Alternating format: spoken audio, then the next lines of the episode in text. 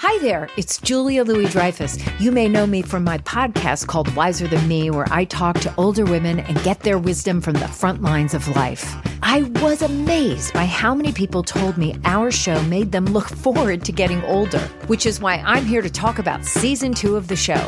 Sally Field, Billie Jean King, Beverly Johnson, Ina Garten, Bonnie Raitt, just to name a few.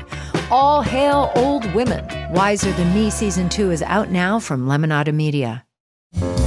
It's Merriam Webster's Word of the Day for March 21st. Today's word is cadre, also pronounced cadre and cadre.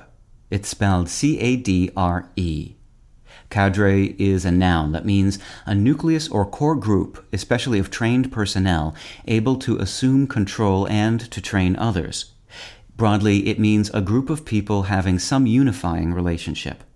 It can also mean a cell of indoctrinated leaders active in promoting the interests of a revolutionary party or a member of such a cadre.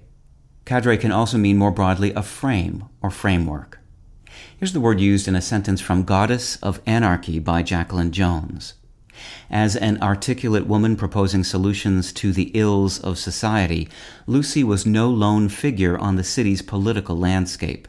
Still, within a public arena of competing ideas and legislative initiatives, she occupied a prominent niche, a revolutionary cadre of one, and fought to stay in the headlines and on the front page.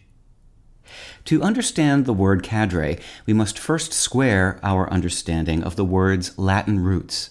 Cadre traces to the Latin quadrum, meaning square.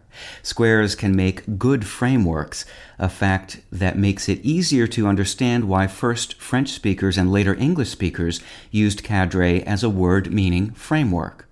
If you think of a core group of officers and a regiment as the framework that holds things together for the unit, you'll understand how the personnel sense of cadre developed.